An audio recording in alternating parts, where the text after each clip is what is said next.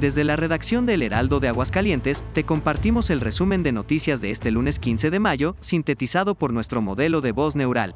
Plantean consulta para definir a ministros. El coordinador de Morena en la Cámara de Diputados, Ignacio Mier, anunció que propondrá una consulta popular para saber si la gente quiere que los ministros de la Suprema Corte de Justicia de la Nación sean electos por voto popular.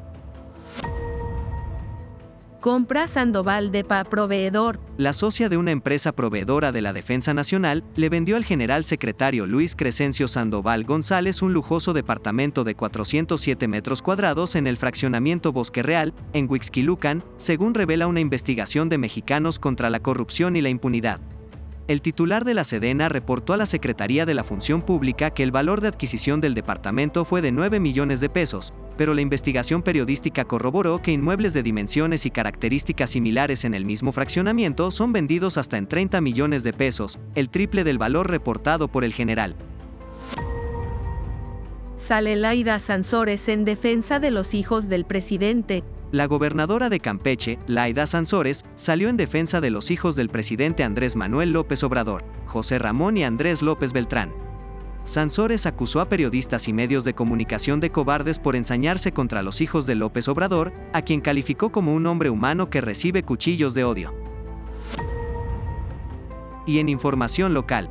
Enfrenta ISPEA, mil juicios de pensionados. El Instituto de Seguridad y Servicios Sociales para los Servidores Públicos del Estado actualmente enfrenta la notificación de 1.100 juicios promovidos por extrabajadores para que sus pensiones se calculen con base en salarios mínimos en lugar de la unidad de medida y actualización.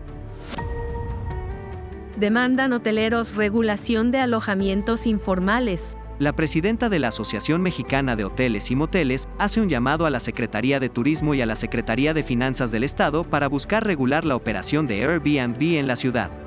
Destaca la competencia desleal que esta plataforma genera para los establecimientos de hospedaje y la evasión de impuestos asociada a su actividad. Indigna masacre de Canes. Representantes de las asociaciones Ángeles Compatitas, en Aguascalientes, y Liz Joyitas, en Calvillo, realizaron una nueva marcha este domingo hasta la sede del Congreso del Estado, donde colocaron veladoras en memoria de los perros fallecidos en la matanza masiva en asientos y en otros municipios.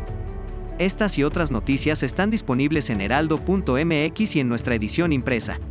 Recuerda que también estamos en Facebook, Twitter, Instagram, YouTube, TikTok, así como en nuestras apps para iPhone y Android. Este podcast lo encuentras en tu plataforma de audio favorita. Nos escuchamos mañana martes.